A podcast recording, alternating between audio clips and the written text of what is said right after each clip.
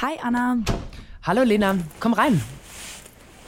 Du willst die Bücher abholen, richtig? Ja, genau. Danke nochmal, dass ich sie mir ausleihen darf. Klaro. Und kommst du eigentlich auch gleich mit zur Lesung über Friendnet? Tim und ich sind schon sehr gespannt. Bin ich dabei, aber ich brauche noch kurz. Ich muss ja noch eben was am Computer fertig machen. Willst du eine Tasse Tee? Ja, gerne. Wir haben ja noch Zeit, bis wir los müssen. Was machst du denn? Ach, ich lade die restlichen Fotos von der Geburtstagsfeier von meiner Mama auf Friendnet hoch, damit das gleich alle sehen können, die da waren. So, hier ist schon mal dein Tee. Anna, das vernetzte Leben. Ein Projekt von iRights e.V., produziert von Detektor FM. Episode 2. Meine Daten, deine Daten. In der letzten Folge von Annas Leben ging es um digitale Kommunikation und welche Rolle künstliche Intelligenz und Algorithmen dabei spielen. In dieser Folge beschäftigen wir uns mit den Datenspuren, die bei der Online-Kommunikation entstehen. Wir haben die Möglichkeit, uns in den sozialen Netzwerken auszutauschen, kommen mit Menschen aus aller Welt in Kontakt und pflegen Freundschaften. Doch wenn wir dort unterwegs sind, geben wir auch viele Informationen preis. Nicht nur über uns, sondern auch über andere. Meine Daten oder deine Daten. Darum geht es in dieser Folge. Aber erstmal zurück zu Anna und Lena. Okay, die Fotos sind hochgeladen. Jetzt nur noch kurz meine Mama verlinken. Ach schau, sie wird mir hier direkt angezeigt. Praktisch. Tja, Gesichtserkennung eben.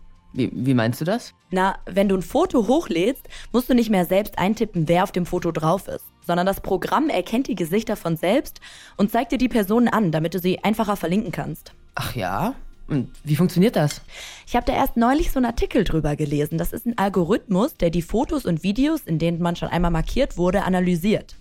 Der sucht und vermisst sozusagen die Gesichter im Bildmaterial und speichert die entsprechenden Daten dann. Und wenn dann jemand ein neues Foto oder Video hochlädt, werden die Gesichter wieder vermessen und mit den Daten abgeglichen, die schon gespeichert sind. Und zack, deine Mama wird erkannt und vorgeschlagen. Okay, das wusste ich gar nicht. Software, die Gesichter vermisst und wieder erkennt, wird in sozialen Netzwerken schon seit längerem angewandt. Für Nutzerinnen und Nutzer, die Fotos hochladen und mit Freunden teilen wollen, ist das praktisch. Für die Netzwerke aber auch.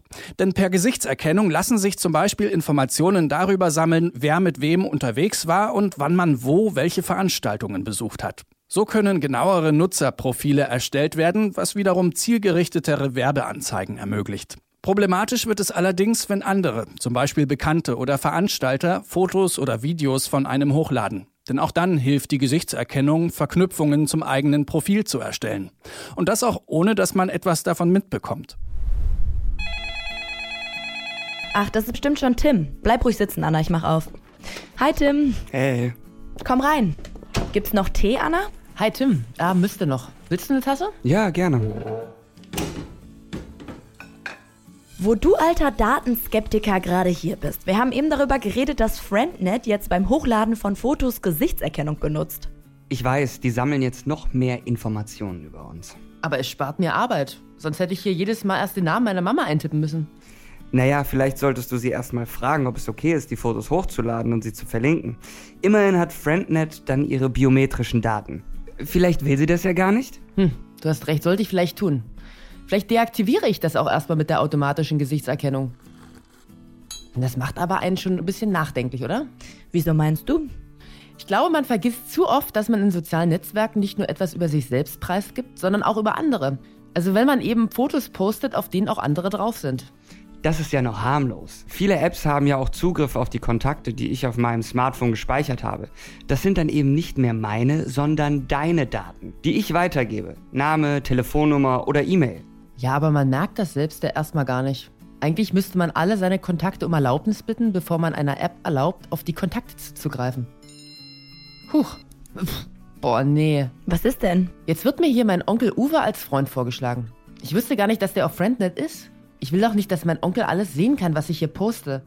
Und warum wird er mir überhaupt angezeigt?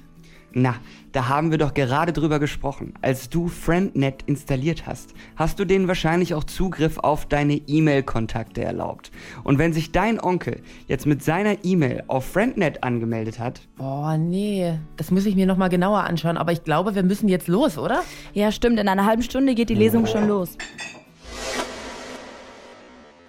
Das soziale Netzwerk FriendNet gibt es nur in Annas Leben. Dass aber soziale Netzwerke importierte Kontakte aus dem Smartphone für Freundschaftsvorschläge nutzen, hat wahrscheinlich jeder schon mal bemerkt. Schließlich kann das auch ganz hilfreich sein, um seine Freunde schnell zu finden. Vor allem, wenn man sich neu in einem Netzwerk angemeldet hat. Aber soziale Netzwerke nutzen für ihre Freundschaftsvorschläge noch eine Reihe anderer Daten. Beispielsweise gemeinsame Bekannte, Angaben zur Schule, Universität oder dem Arbeitsplatz. Auch der Standort oder gemeinsam besuchte Veranstaltungen können eine Rolle spielen.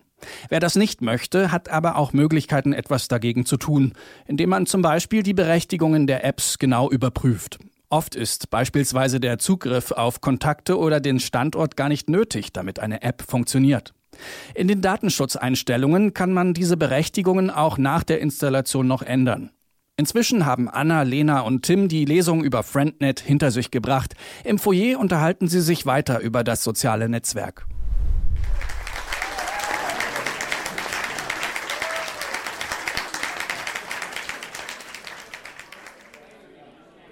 Das war spannend, oder? Fand ich auch, sehr sogar. So, hier sind drei Bier, bitteschön. Danke. Und jetzt einmal lächeln. Boah, Lena, musst du jetzt wirklich ein Selfie machen? Aber warum denn nicht? Ein Selfie auf FriendNet von der FriendNet-Lesung, das ist doch witzig. Das kam doch gerade in der Lesung vor. Wenn du dieses Foto postest, ist das nicht nur deine Sache, weil Anna und ich eben auch drauf zu sehen sind. Da geht's nicht nur um deine Daten. Na, aber ist doch super, dass meine Freunde und Freundinnen gleich mitbekommen, was wir machen. Aber auch FriendNet weiß dann Bescheid, wo ich mit wem gerade unterwegs bin. Und diese Infos will ich nicht immer teilen. Oh, du Spielverderber. Ich mag's eben im Netzwerk über die Aktivitäten meiner Freundinnen und Freunde auf dem Laufenden gehalten zu werden. So verliert man sich nicht so schnell aus den Augen. Tja, und was ist mit den Menschen, die gar kein Profil dort haben? So viel wie wir heute online kommunizieren, ist man ganz schnell sozial abgehängt, wenn man da nicht mitmacht. Das finde ich schon krass. Ja, aber gerade, dass wir so viel online kommunizieren, erleichtert unser Leben doch total. Wenn ich jemandem schreiben will, aber seine Nummer nicht habe, kann ich ihn oder sie einfach im Netzwerk suchen. Und wenn ich Lust habe, mal rauszugehen, gucke ich einfach, zu welchen Veranstaltungen meine Freunde und Freundinnen heute Abend gehen. Ich finde das ja auch praktisch für die Alltagsorganisation. Aber ständig diese Benachrichtigung, ständig will die App deine Aufmerksamkeit, das, das stresst mich. Hm, aber von der Lesung heute Abend hätten wir jedenfalls nicht ohne das Netzwerk erfahren. Na gut, ein Punkt für dich. Ich sage ja auch nicht, dass man ganz darauf verzichten muss, aber es gibt eben auch ein paar negative Punkte. Also ich verstehe euch beide. Soziale Netzwerke machen vieles einfacher, aber klar, man muss sich schon bewusst machen, dass die Unternehmen viele Daten von uns sammeln und auswerten. Ach ja, das hast du schön gesagt. Na, darauf können wir ja jetzt mal anstoßen. Prost! Prost. Algorithmen und künstliche Intelligenz spielen auch in unserem sozialen Leben eine immer größere Rolle. Denn sie arbeiten im Hintergrund so ziemlich aller Messenger-Apps und sozialen Netzwerke, mit denen wir online kommunizieren. Sie helfen uns, uns mit anderen zu vernetzen und auszutauschen. Und im besten Fall unterstützen und stärken sie unser soziales Miteinander. Auf der anderen Seite, es sind oftmals nicht nur unsere eigenen, sondern auch die Daten Dritter, die durch unsere Online-Aktivitäten von Algorithmen und KI verarbeitet werden. Wer da überhaupt nicht mitmachen will, hat es ungleich schwerer in der sozialen Kommunikation. Letztendlich haben wir es aber viel mehr als wir vielleicht meinen, auch selbst in der Hand, welche Daten wir von uns und von anderen preisgeben. Doch das setzt voraus, dass wir uns aktiv mit unseren digitalen Datenspuren auseinandersetzen. Und das betrifft auch Sie, liebe Hörerinnen und Hörer. Anna, das vernetzte Leben. Ein Projekt von iRights e.V., produziert von Detektor FM. Episode 2 meine Daten, deine Daten. Weitere Geschichten rund um Anna gibt es auf der Website annasleben.de. Gefördert wird das Projekt vom Bundesministerium der Justiz und für Verbraucherschutz aufgrund eines Beschlusses des Deutschen Bundestages. Diese Episode steht unter der Creative Commons Lizenz Namensnennung. Musik, Videon mit dem Titel Ether Theories ebenfalls verfügbar unter der Creative Commons Lizenz. Sprecher Anna Janine Rieckhoff, Lena Helena Schmidt, Tim Moritz Steinacker, Sprecher Gregor Schenk und Isabel Wob, Autorin Amelie Baerboth, Redaktion Jan-Philipp Wilhelm.